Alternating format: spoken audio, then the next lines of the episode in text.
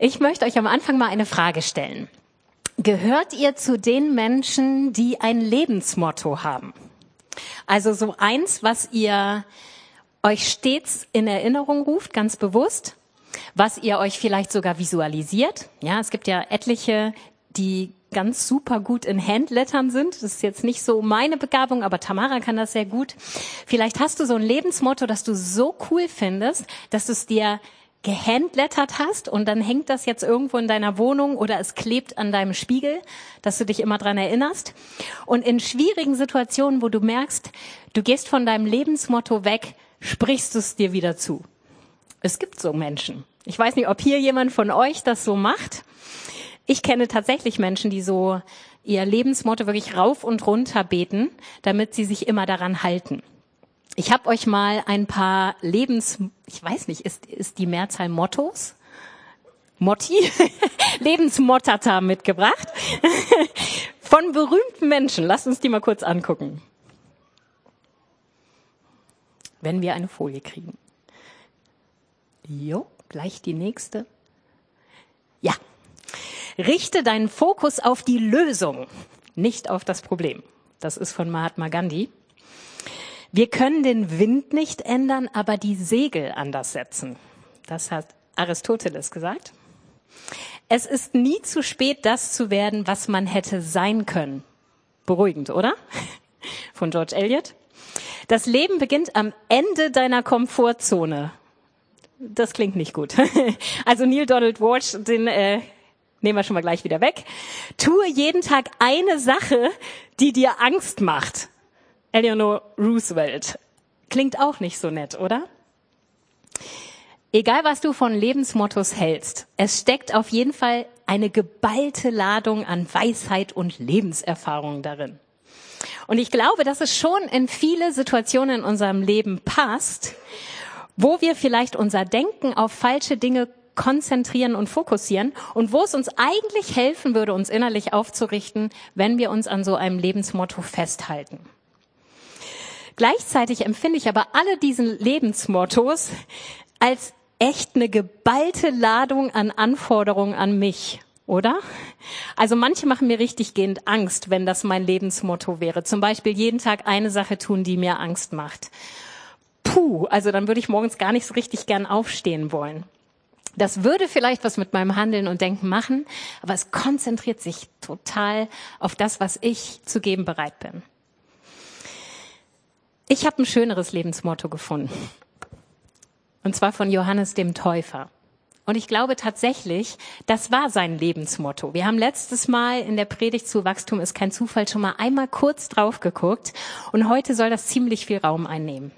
Er muss wachsen. Hier ist von Jesus die Rede. Ich aber abnehmen. Ich finde, das ist ein sehr kurzes, prägnantes und gleichzeitig echt lebenswichtiges Lebensmotto. Und trotz seiner Kürze, ich meine, das lässt sich ja super handlettern und an den Kühlschrank hängen, ähm, steckt da so viel drin, was mich so richtig im ähm, Geistlichen wachsen lassen kann. Und deswegen finde ich, lohnt es sich, dass wir uns dieses Lebensmotto näher anschauen. Und Johannes entwirft das auch nicht aus dem Nichts. Ja, also er sagt dieses Lebensmotto nicht, weil er das von irgendwem abkupfern wollte oder weil das besonders gut klingt oder so, sondern ein paar Verse davor, äh, nämlich in Johannes 3, Vers 27, sagt er uns ganz genau, warum er dieses Lebensmotto hat. Er sagt nämlich, ein Mensch kann nichts empfangen, auch nicht eins, es sei denn, es ist ihm aus dem Himmel gegeben. Und jetzt macht sein Lebensmotto schon gleich viel mehr Sinn. Wenn ein Mensch tatsächlich nichts von sich aus empfangen kann, sondern ihm alles aus dem Himmel gegeben werden muss, dann ist es logisch, dass es mir besser geht, je mehr Jesus in mir wächst und je mehr ich selbst in diesem Prozess abnehme. Das heißt, Wachstumsspezialisten, und das wollen wir ja alle sein, wissen, dass es unabdingbar wichtig ist in unserem Leben, dass Jesus in uns übergroß wird und er mehr und mehr Raum in uns gewinnt, denn dann geschieht Wachstum. Ich möchte mal an meine letzte Predigt erinnern, wo ich diesen Vers so am Rand genannt habe. Und da habe ich euch schon gesagt, dass diese zwei Verben, die hier stehen, nämlich wachsen und abnehmen, dass die im Griechischen aus einem Zusammenhang kommen, den die Juden damals ähm, oder die Griechen verstanden haben ähm, als das Zusammenspiel von Licht und Finsternis. Ja, also je mehr Licht in einen Raum kommt, desto mehr nimmt automatisch die Finsternis ab. Und das ist ja was Fließendes. Ja, das ist ja nicht so, dass von einem Moment vom äh, zum nächsten das natürliche Licht Knips macht und dann ist alle Dunkelheit weg, sondern das sieht man ja schön, wenn man zum Beispiel so einen Sonnenaufgang beobachtet, dass das so ein schleichender, fließender Prozess ist. Und in meinem Klassenraum ist das immer so, ich hasse das, morgens da reinzukommen und wenn es Winter ist und es noch stockenduster ist, gleich das grelle Licht anzumachen, weil diese Neonröhren in Klassenräumen sind wirklich, wirklich schlimm. Also habe ich da so verschiedene Lichterketten, die sind so ein bisschen netter. Ähm, dann habe ich da noch zwei Stehlampen, das mache ich immer an. Und dann ist es schön zu sehen, wenn es dann langsam Frühling wird und es dann nicht mehr ganz so stockenduster ist, dann kann man so richtig schön beobachten, wie mit der Zeit, so innerhalb der halben Stunde, die ich erst noch allein im Raum bin, so langsam immer mehr Licht hinzukommt. Und innerhalb der ersten Schulstunde ist es dann irgendwann so hell, dass ich denke, oh, Augenblick mal, wir können alle Lichter ausmachen. Bei geistlichem Wachstum ist das genauso. Das ist kein Instant-Produkt. Ja, du entscheidest dich nicht für Wachstum, dann machst du einmal so und wupp bist du ein neuer Mensch. Das heißt, dieses Lebensmotto, er muss wachsen, ich aber abnehmen, ist tatsächlich ein Prozess. Und in diesem Prozess werden wir unser Leben lang sein. Und das kriegen wir nicht auf Knopfdruck. Wir dürfen mit Gott auf einem Wachstumsweg sein und so ist das auch gedacht. Das Gemeine bei diesem Wachstumsweg ist genauso wie bei dem Licht, dass das oft so ein schleichender Prozess ist. Ich darf, glaube ich, nicht auf die linke Seite wandern. Ihr müsst immer schreien, wenn ich nach da gehe. Äh, sondern auch da nehmen wir ganz viel bei uns gar nicht so richtig wahr, obwohl wir Stück für Stück wachsen, ähm, weil Jesus in uns wächst. Und das kann so ein Frusterlebnis sein. Und ich habe in den letzten Wochen eine Sprachnachricht bekommen von Christiane. Und ich habe sie gefragt, ähm, ob ich sie weitergeben darf. Und sie hat mir ihr Ja dazu gegeben. Deswegen also mit dem Ja von Christiane hört ihr jetzt, wie ihr es damit gegangen ist. Sie meinte, sie hat das Buch angefangen zu lesen und es hat sie erstmal total motiviert und auch angesprochen. Und sie konnte sich in vielen Dingen da wiedererkennen. Und dann kam aber irgendwann der Moment, wo sie da saß und dachte, das bringt nichts, wenn ich mich mit diesem Buch befasse. Ich bin schon so lange unterwegs, ich habe schon so viel versucht, ich scheitere immer wieder, ich komme immer wieder an die gleichen Punkte, ich habe das Gefühl, ich wachse überhaupt nicht. Ich brauche das Ding nicht zu lesen. Das ist nur eine weitere Enttäuschung, nochmal wieder dieses Gefühl, ich kann gar nicht wachsen. Und dann war aber die Rettung, dass sie sich dummerweise schon auf einen Zweierschaftsprozess eingelassen hatte und ein Termin feststand. Und zwar ein zweiter. Einen ersten hatten sie, glaube ich, schon. Und ein zweiter stand an per Zoom-Meeting, weil sie das mit jemandem aus Frankfurt macht. Und das hat sie innerlich dazu gebracht, dran festzuhalten, obwohl diese Gedanken kamen und obwohl sie für sich das Empfinden hat, ich bin da schon seit Jahren dran und empfinde einfach, dass ich gar nicht wachse. Und sie meint, es war so ein richtiger Rettungsanker für sie, dass sie eine Person hatte, die sie dazu gezwungen hat, weiterzumachen. Und ich glaube, dass das ganz wichtig ist, dass wir uns nicht davon entmutigen lassen, wenn wir nicht gleich zack, zack, zack Wachstum bei uns sehen sondern wenn wir uns bewusst machen, dass wir in einem Prozess sind, genauso wie mit dem Licht und der Dunkelheit, wo wir vielleicht manchmal Momente haben und merken, Augenblick mal, es ist so viel heller geworden und ihr habt den Prozess bis dahin gar nicht so richtig wahrgenommen. Das Lebensmotto von Johannes beginnt ganz klar mit Er muss wachsen. Jetzt könnte man das natürlich auch falsch interpretieren und das so deuten, dass das heißt, Jesus muss wachsen. Also Jesus selbst muss wachsen. Ich finde diesen Gedanken so faszinierend. Der ist eigentlich so logisch, aber er hat mich, als ich die Predigt vorbereitet habe, noch mal tief berührt. Ich habe euch ähm, beim letzten Mal gesagt, alle Geschöpfe Gottes hat er auf Wachstum hin angelegt. Ja, die Pflanzen, die Tiere, die Menschen. Jeder von uns wächst und hat auch diese Sehnsucht nach Wachstum. Aber Gott selbst, unser Schöpfer, bedarf keines Wachstums. Das ist mir irgendwie noch mal ganz neu bewusst geworden. Er braucht kein Wachstum in seinem Wesen. In 2. Mose 3, Vers 14 sagt er, ich bin der ich bin.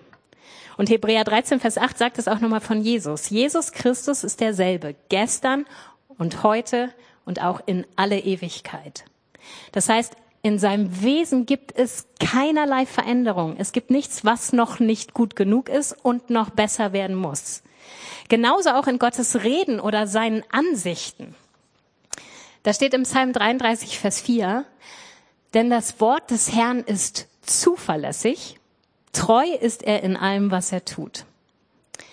4. Mose 23, Vers 19 macht es noch klarer. Gott ist kein Mensch, der lügt.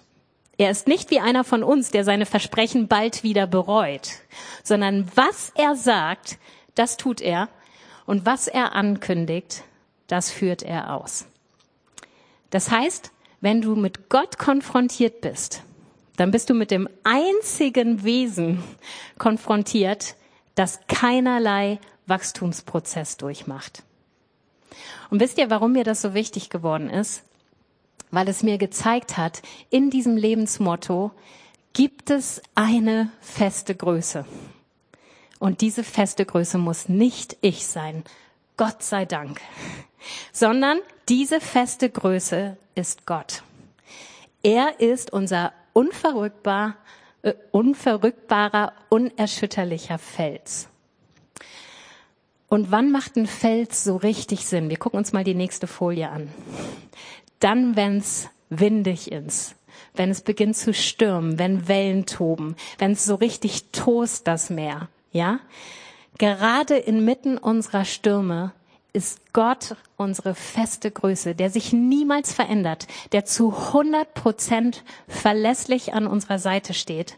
Und wenn er vor Ewigkeiten etwas gesagt hat, dann weiß ich, gilt das auch in Ewigkeiten noch für mich. Ich hatte in den letzten Wochen schon ein paar Kämpfe. Also ich habe mich wirklich in einem Sturm gefühlt fühle ich mich schon seit längerem. Und die letzten Wochen waren echt nicht so richtig einfach in mir. Und ich habe gemerkt, ähm, oder ich, ich bin spazieren gegangen und ich hatte das Bild von mir wie von so einer Welle. Und dann musste ich mich dran erinnern, dass wir in der Bibel ja auch manchmal mit dieser Meereswoge verglichen werden, nämlich in Jakobus, ähm, wo eben steht, dass wenn wir anfangen zu zweifeln, wenn, wenn so Zweifelgedanken in uns hochkommen, dann werden wir hin und her geworfen durch den Wind, wie so eine Welle. Und umso mehr ist mir dieses Bild so wichtig geworden. Ja, das passiert in meinem Leben immer wieder, dass Zweifel in mir aufkommen, dass ich mich bestimmten Lügen hingebe, die der Teufel mir sagt und wo ich einfach kein Gegengewicht finde sofort, wo ich manchmal innerlich einfach total ähm, erschöpft bin. Und dann darf ich aber wissen, egal ob ich selber auf dem Höhepunkt der Welle oder in der Talfahrt bin, es gibt diesen unverrückbaren, verlässlichen Felsen. Wir dürfen auf die Beständigkeit und Verlässlichkeit Gottes vollkommen vertrauen. Und wenn uns das so richtig klar ist, dann hängt da ein zweiter Punkt ganz eng miteinander dran. Also wenn ich weiß, Gott ist die verlässliche Größe, dann heißt das gleichzeitig, dieser Wachstumsprozess hängt nicht von meiner Verlässlichkeit und meiner Stärke ab. Dieses Wort wachsen, was hier steht, das ist eine andauernde aktive Handlung, dieses Verb. Dagegen ist das Verb abnehmen, das also uns meint, denn wir sollen ja abnehmen, das habe ich letztes Mal auch schon gesagt, im Passiv. Da steht eigentlich, ähm, wir sollen abgenommen werden. Ja? Ich finde es faszinierend, das, äh, bitte noch nicht das Video zeigen, bitte noch nicht, noch. Danke. ich finde es faszinierend, ähm, dass der Teufel ja genau weiß, sobald wir uns auf bestimmte Dinge einlassen, dann versucht er uns natürlich genau da zu kriegen. Und ich habe das selbst bei mir gemerkt. Ich habe mich auf den Wachstumsprozess eingeladen äh, lassen, habe mich entschieden, ich möchte wachsen. Und dann kamen gleich Tausende von Entmutigungsgedanken in mir. Das schaffst du nie. Oder du kennst dich doch, Tanja. Am Anfang bist du höchst motiviert, aber dann hältst du nicht lange durch. Oder na ja, also in dem einen oder anderen Punkt kannst du sicherlich noch Veränderungen über, äh, erleben, aber da gibt es bestimmte Punkte in deinem Leben, die sind so gesetzt. Keine Chance. Die bleiben. Oder sogar, bei dir ist bereits alles verloren. Du hast so viele Baustellen, wo willst denn du überhaupt anfangen? Und solche Gedanken können einen so richtig quälen und so richtig ausbremsen. Und als ich gestern nochmal gebetet habe für die Predigt, hatte ich das Empfinden, ich soll hier nochmal richtig einhaken. Ähm, und zwar geht es euch wahrscheinlich gerade genauso. Ich habe zu Chris gesagt, eigentlich fühlt sich das Leben gerade an, als würden wir in einem Sturm inmitten eines Sturms sein. Wisst ihr, was ich meine? Um uns rum tobt Corona, Krieg. Das ist schon Sturm. Und da drin hören ja unsere Alltagsstürme trotzdem nicht auf. Alles das, was wir an Herausforderungen erleben, kommt noch mal obendrauf. Das heißt, wir leben in einem Sturm in einem Sturm. Und das ist kein besonders angenehmes Gefühl. Und jetzt kommen wir hier und sagen, und genau in diesem Jahr mit all diesen Stürmen wollen wir wachsen. Ich weiß nicht, wie es euch damit geht. Und wenn dann der Teufel kommt mit diesen ganzen Fragen und Zweifeln und sagt, das macht bei dir sowieso keinen Sinn. Ich meine, Wachstumsprozess, das klingt nach Arbeit, nach, oh, da muss ich Opfer bringen, da muss ich mich aufraffen. Und das inmitten des Sturms? Ich habe noch mal so reflektiert in meinem Leben, ich hatte viele Stürme.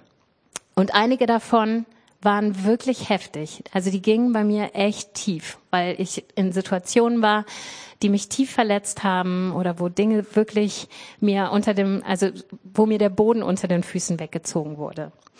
Aber ich erinnere mich an eine Krise, da waren die Umstände eigentlich gar nicht so schlimm, aber die empfinde ich im Nachhinein als meine existenziellste Krise. Das war nämlich die einzige Krise, wo ich mich dran erinnern kann, wo ich mir selbst den Raum gegeben habe, mich zu fragen, ob ich mit Gott noch weiter leben möchte. Da war ich ungefähr 25 oder 26 Jahre alt. Und wie gesagt, es war eigentlich um mich herum gar nicht so viel Neues oder Stürmisches oder Herausforderndes. Aber ich war schon so lange festgefahren in meiner Beziehung zu Gott und es fühlte sich so kalt an. Und ich hatte irgendwie das Empfinden, ich dringe überhaupt nicht zu Gott durch. Und es war, also ich weiß nicht, ob ihr jemals in so einer Krise wart, aber ein Moment in deinem Leben, wo du zu 100 Prozent sicher weißt, dass es Gott gibt. Also daran habe ich nie gezweifelt. Und trotzdem innerlich sich zu fühlen, ich möchte aber mit diesem Gott nicht mehr leben. Und sich ernsthaft die Frage zu stellen, möchte ich das? Möchte ich mich bewusst entscheiden, an diesem Moment meinen Weg ohne Gott zu gehen? Auch wenn ich weiß, dass er lebt und dass er mit mir leben möchte. Uh, das war eine echte Krise. Und ich weiß nicht, wer von euch ähm, die letzten Handouts schon gemacht hat. Da werden wir verglichen in diesem Buch mit einem Segelboot. Und der Autor schreibt, manche von uns segeln, die sind genau im Wind, die gehen gerade voll ab, die erleben Gebetserhörungen, alles scheint ganz leicht zu sein, weil sie im Wind Gottes dahin segeln. Dann gibt es diejenigen, die merken, sie müssen trotzdem Ruder nehmen. Der Wind reicht nicht. Es kommen immer wieder Kämpfe und sie müssen echt richtig kämpfen. Die erleben Freude und auch Gebetserhörung, aber sie erleben genauso Glaubenskampf und dass sie an Dingen festhalten müssen und dass es nicht immer leicht ist. Und dann sagt der äh, Autor, es gibt welche, die haben die Ruder hingelegt, die treiben schon.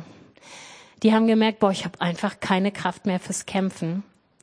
Und wenn Herausforderungen kommen, lassen sie sie einfach geschehen und ja, finden oft auch irgendwelche Ersatzbefriedigungen, mit denen sie diese Lücke füllen wollen. Und dann gibt es die Gruppe, die beginnen zu sinken. Und das ist genau diese existenzielle Krise, von der ich eben gesprochen habe. Du merkst, du, du hast schon so lange aufgegeben zu kämpfen und da ist so viel Kälte und Distanz in deinem Herzen zu Gott. Und wenn du jetzt hörst, du sollst zu ihm hinwachsen, er soll in dir größer werden, dann ist das wie ein Fremdwort für dich. Und wenn du treibst oder wenn du singst, dann möchte ich dir heute zusprechen, dass dieses Ich aber abnehmen, das hier steht, abgenommen werden, das ist nicht hauptsächlich dein Ding, sondern ich musste an das Gleichnis, nicht an das Gleichnis, an ähm, die Begebenheit denken, wo Jesus 5000 Menschen mit fünf Broten und zwei Fischen gesättigt hat. Es geht um das bisschen an Sehnsucht, das bisschen an Hoffnung, dieses kleine Glimmen, was du Gott hinhalten kannst, inmitten deiner Stürme, in den großen Stürmen.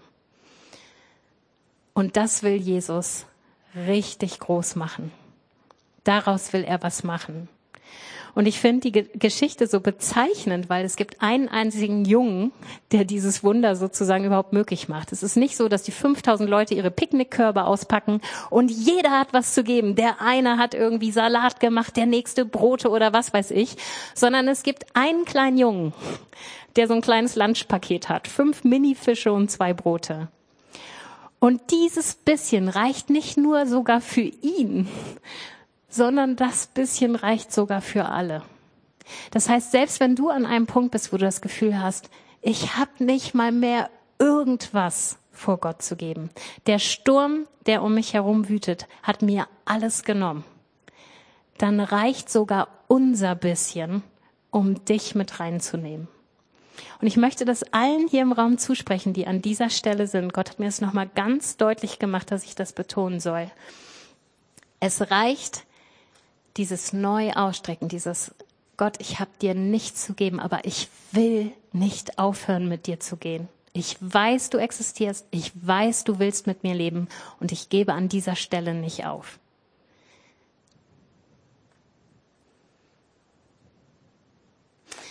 Ich möchte nochmal auf dieses Ich muss abnehmen eingehen. Das Wort abnehmen hat ja in unserer Gesellschaft eine ganz andere Bedeutung. Ja, also wenn ich sage, ich muss abnehmen, dann wisst ihr alle ganz genau, was ich damit meine. Dann hat das überhaupt eigentlich nichts mit Jesus und geistlichem Wachstum zu tun, sondern dann hat das was mit meinen Corona-Kilos zu tun. Ja, und die habe ich definitiv bei mir entdeckt und deswegen habe ich auch Anfang des Jahres eine ganz bekannte Abnehmen-App wieder runtergeladen auf mein Handy, die ich eigentlich schon lange gelöscht hatte.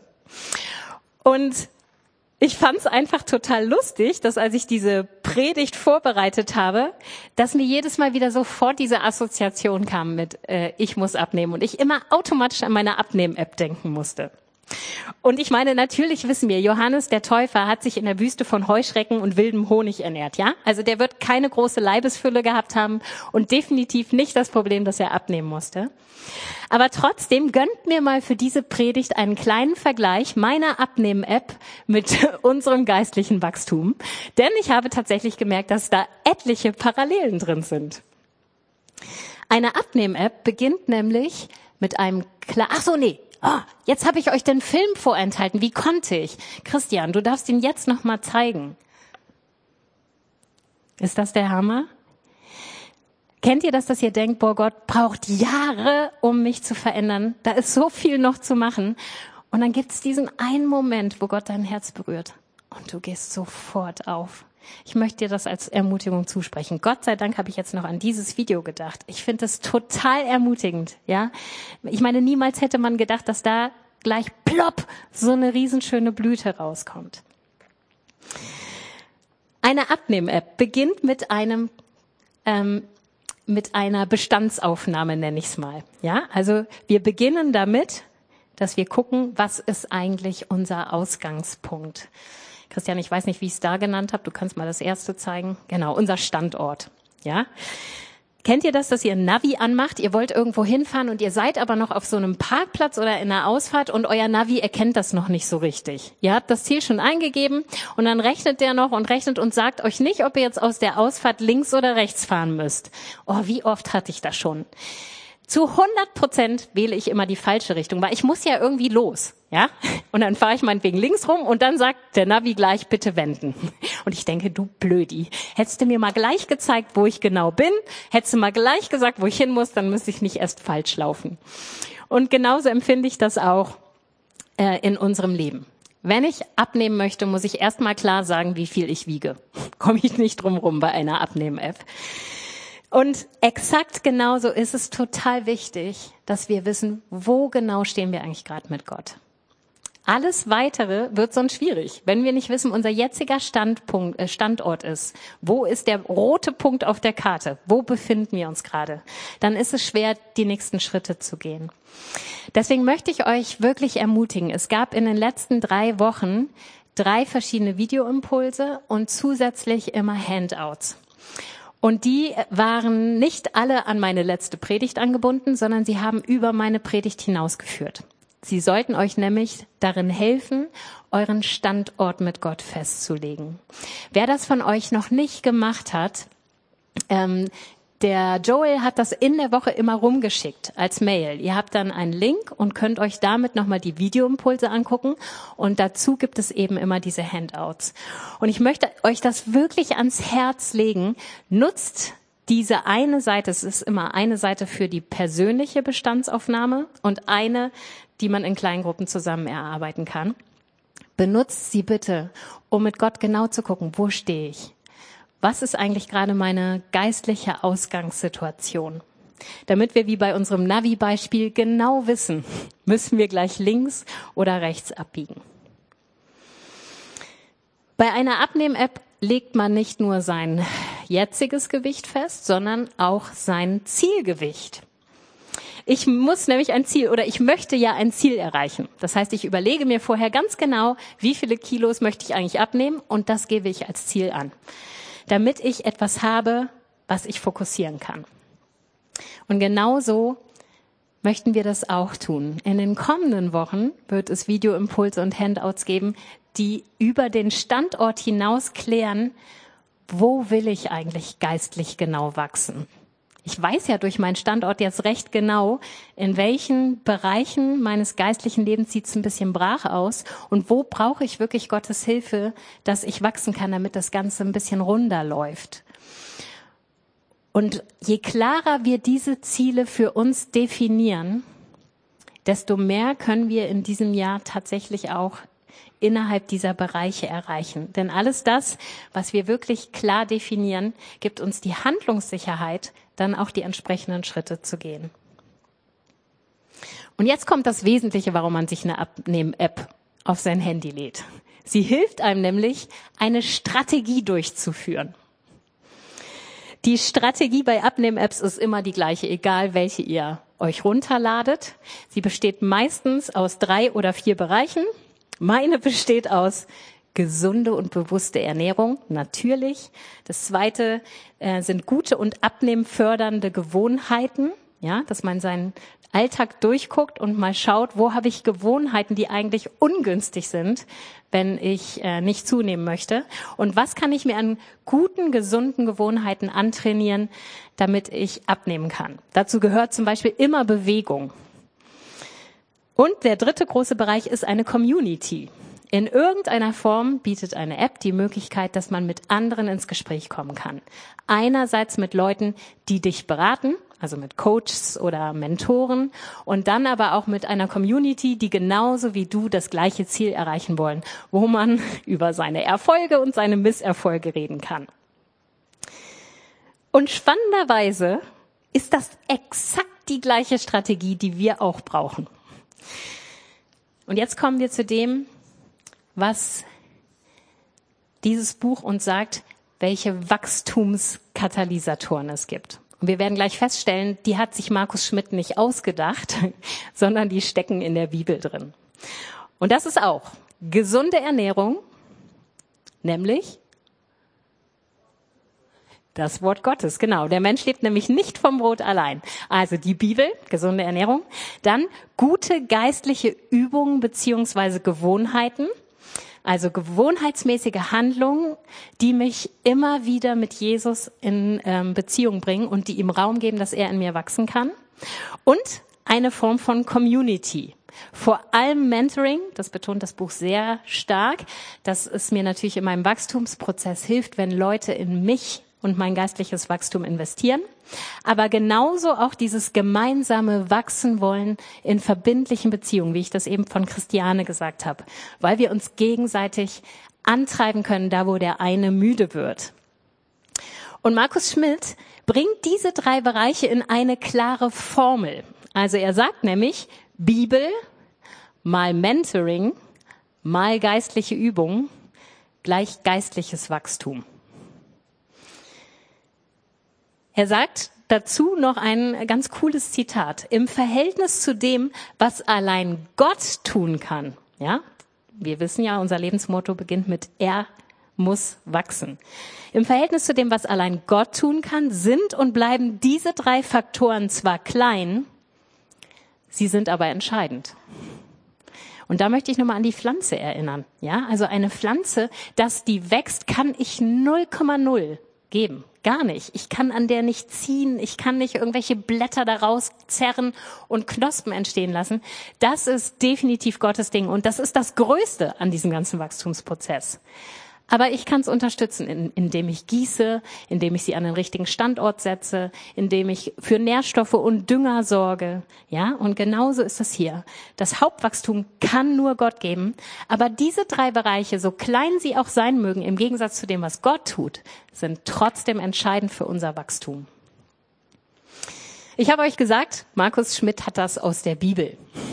Wenn ihr mal die Kapitel lest, ähm, die er dazu schreibt, werdet ihr sehen, dass er ganz oft auf Timotheus eingeht, weil ihr da alle drei Bereiche sehr intensiv findet, dass ähm, Paulus die Timotheus zuspricht.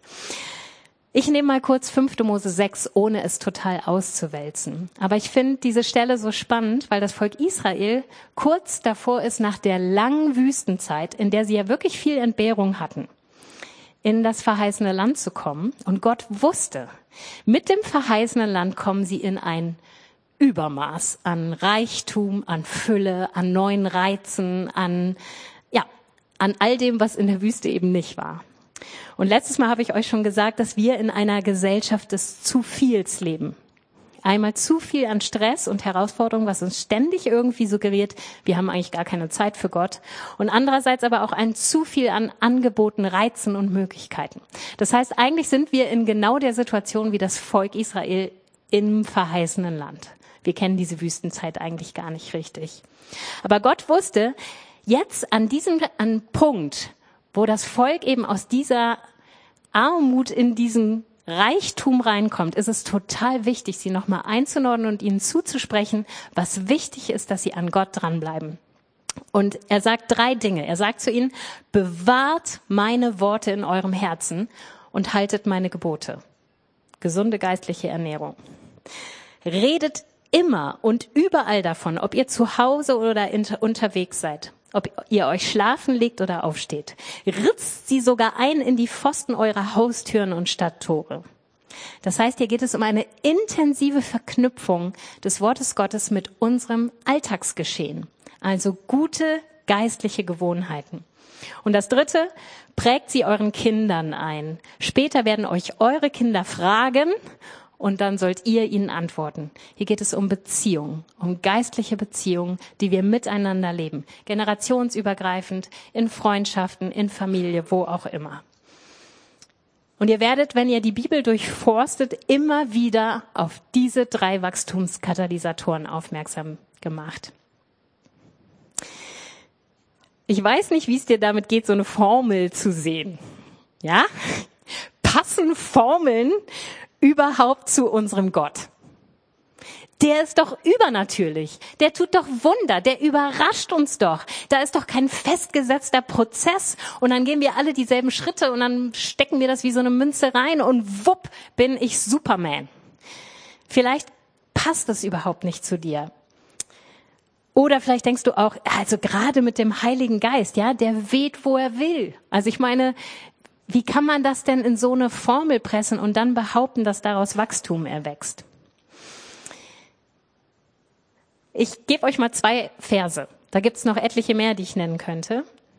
Der eine ist Sprüche 15, Vers 21 und 22. Da steht, wer unvernünftig ist, hat Spaß an Dummheiten.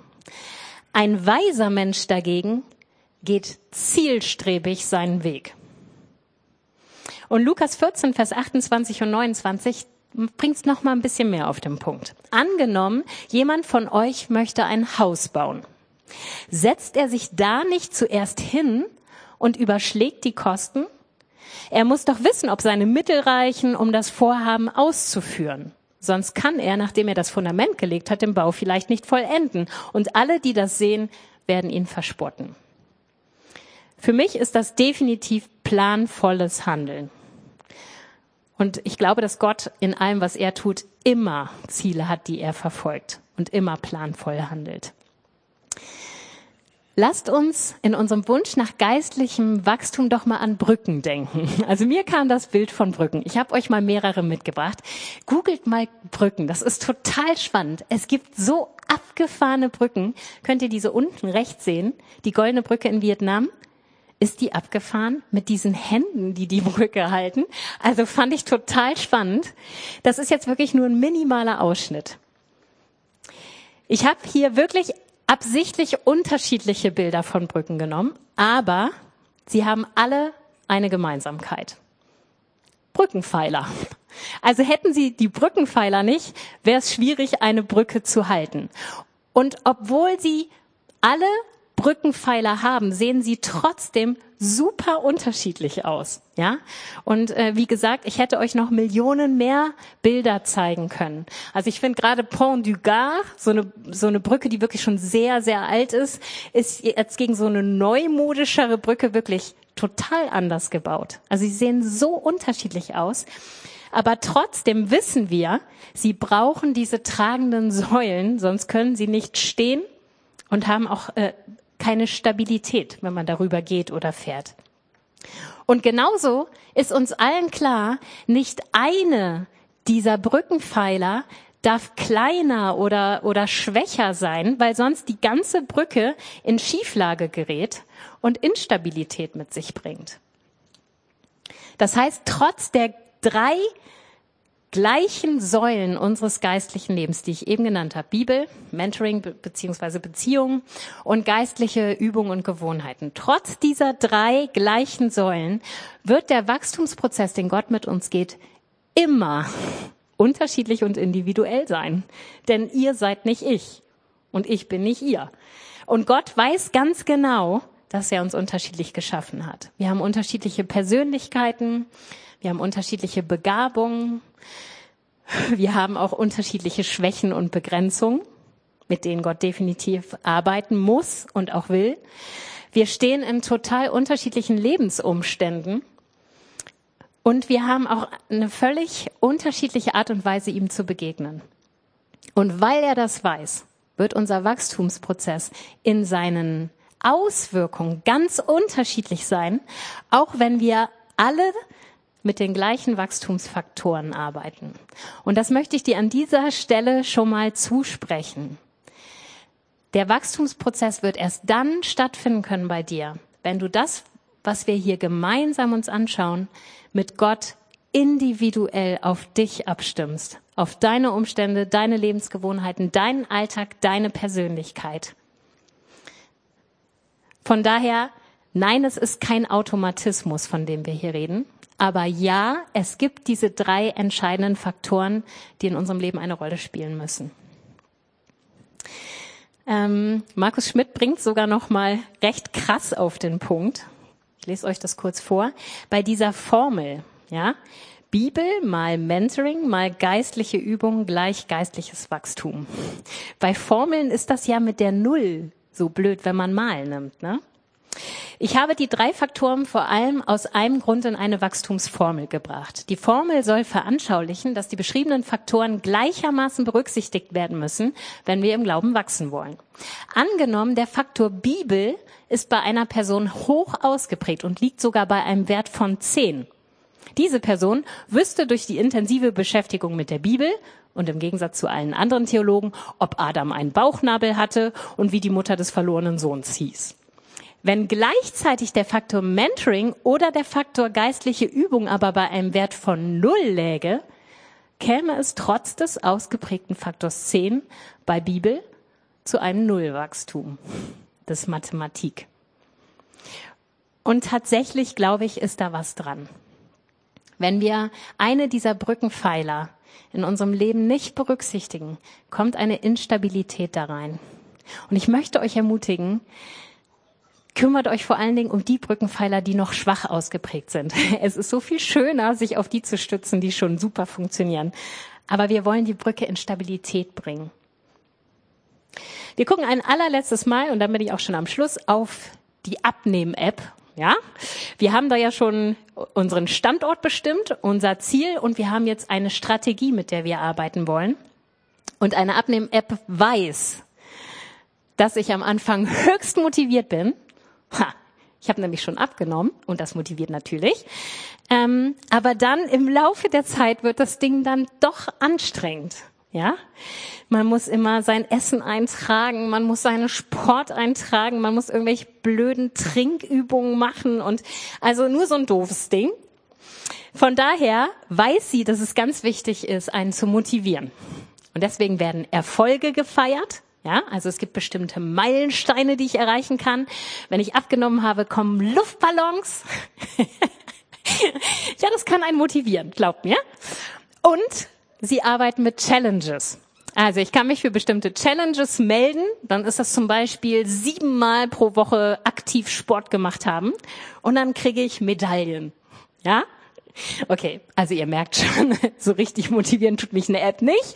Aber wir wissen als Menschen, wir brauchen Motivation. Und deswegen möchte ich euch nur ganz kurz einen Ausblick geben, denn wir wissen um diesen Prozess. Wir wissen, wir starten jetzt alle super motiviert in diesen Wachstumsprozess, zumindest jeder, der sich dafür entschieden hat, und dann geht uns irgendwann die Spucke aus. Und deswegen haben wir uns als Team überlegt, was können wir tun, um euch am Ball zu halten und uns selbst natürlich auch. Also wir sind da ja genauso. Einmal sind das natürlich die regelmäßigen Predigten, die aber immer einen relativen Abstand haben. Ja, also ihr werdet merken, wir predigen nicht jede Woche darüber. Und das ganz bewusst. Wir wollen nämlich in den Wochen dazwischen euch durch Videoimpulse und Handouts die Möglichkeit geben, das, was wir hier vorne gepredigt haben, zu individualisieren für euch. Also genau das, was ich eben gesagt habe, dass ihr in Beziehung mit eurem Gott tretet und klar macht, wie sieht mein Weg mit dir da aus? Wie kann ich das mit dir umsetzen? Was willst du mir für ähm, Schwerpunkte darin geben? Das heißt, ich möchte euch wirklich ermutigen, nehmt diese Zwischenparts, die wir euch schicken, weil sonst fehlt euch immer ein Teil. Natürlich ist es super gut, wenn ihr immer noch mal hinterher selber nachlest. Wer also dieses Buch hat, bitte lest doch einfach immer die Kapitel. Wir lassen hier vorne natürlich etliches davon aus. Hinten kann man das Buch am Büchertisch jederzeit erwerben. Wer sich das nicht leisten kann, kommt auf uns zu. Daran soll es nicht scheitern. Dann haben wir bewusst immer Leitfragen für die Kleingruppen oder für eure Zweierschaften, weil wir wissen, wenn wir uns gegenseitig in diese Rechenschaftsbeziehungen bringen, dann ist da mehr Verbindlichkeit dran. Das haben wir jetzt schon von vorne ziemlich oft gesagt, deswegen weite ich das nicht mehr aus. Wir wollen lebendige Zeugnisse in unseren Gottesdiensten haben. Wenn du auf diesem Wachstumsprozess merkst, dass du Dinge umsetzen konntest und es hat irgendeinen Erfolg in deinem Leben gebracht, dann bitte komm doch auf uns zu und erzähl uns das. Wenn du dich nicht traust, das von hier vorne zu machen, ist kein Problem. Dann erzählst du uns deine Geschichte, gibst uns das Recht, dass wir das einbauen und wir können es für dich erzählen. Wenn du dich traust, ist natürlich auch super. Dann komm nach vorne. Wir bauen das in die Gottesdienste ein und wir wollen uns gegenseitig mit Zeugnissen ermutigen. Genauso werden wir als Gemeinde Etappensiege feiern. Wir haben schon einmal bis zu den Sommerferien einen Etappensieg als Feier vorgedacht, wo wir uns wirklich treffen, um bewusst schon all das zu feiern, was Gott in unserem Leben ähm, dieses Jahr getan hat. Und wir werden den Challenge-Charakter aufgreifen. Wir werden nämlich eine eigens für diese Gemeinde entwickelte App ins Spiel bringen, die wir zu einem gewissen Startpunkt äh, zu einem gewissen Zeitpunkt starten. Und diese App wird uns die Möglichkeit geben, hier sonntags anonymisiert natürlich, also ne, da stehen dann keine Namen, sondern einfach ein Gesamtbild. Zum Beispiel, wenn es ums Bibellesen geht. Wir haben als Christuszentrum Braunschweig diese Woche 977 Minuten Bibel gelesen. Ja, dass wir sozusagen mit einer App äh, uns gegenseitig anspornen können, an diesem Prozess teilzunehmen und zu sehen, was haben wir bereits erreicht. Und wir werden dafür sorgen, dass wir dementsprechend, was wir hier vorne als Schwerpunkt haben, ob es zum Beispiel das Thema Bibel ist, dass ihr immer auch passende Bücher hinten auf dem Büchertisch findet, um das Ganze zu vertiefen. Wenn wir jetzt Lobpreis machen, möchte ich zwei Sachen nochmal betonen. Das eine ist, wer das noch nicht gemacht hat, hier sind vorne in dieser Kiste am Kreuz Schwämme. Die habe ich bei der letzten Wachstumspredigt als Bild genommen. Ja, wenn du dich in diesen Wachstumsprozess hineingeben willst, dann nimm das doch mit und häng es dir irgendwo hin, mach's kleiner, häng's an deinen Schlüssel, häng's an den Kühlschrank, wo auch immer, wo du es wirklich siehst und wo es dich immer wieder dran erinnert, ich will wie so ein Schwamm sein. Ich will ganz viel Jesus aufnehmen. Er soll in mir wachsen. Und dann wissen wir, dass total viel passiert. Also, wie gesagt, ihr dürft euch das gerne nehmen ähm, und dann damit auch vor Gott festmachen. Ich möchte Teil dieses Wachstumsprozesses sein. Und die zweite Sache ist, hier werden gleich Leute stehen, die bereit sind, für euch zu beten. Und ich möchte nochmal auf die fünf Brote und zwei Fische eingehen. Nehmt doch mal die Leute, die hier vorne stehen, als diese fünf Brote und zwei Fische, wenn du selber nichts mitgebracht hast. Wenn du eigentlich dich nach Gott total sehnst, aber du hast das Gefühl, du hast für diesen Wachstumsprozess 0,0. Dann bitte trau dich, komm nach vorne, öffne dein Herz hier vorne, drück das vor Gott aus und dann sind Leute, die für dich beten und die diese fünf Brote und zwei Fische mit dir teilen, die sie haben. Und Gott wird das in deinem Leben vermehren. Und eben als wir hier am Anfang gebetet haben vor dem Gottesdienst, musste ich mich erinnern an diesen Vers, dass Jesus in der Lage ist, Türen zu öffnen, die sonst keiner öffnen kann. Und ich spreche dir das zu, wenn du nach vorne kommst und hier für dich beten lässt, dass Jesus eine Tür in deinem Herzen öffnen wird, wo du selbst die ganze Zeit versucht hast, sie zu öffnen und es nicht geschafft hast. Und dann komm nach vorne, lass für dich beten und Gott möchte in deinem Herzen eine Tür aufmachen, die niemand schließen kann. Amen.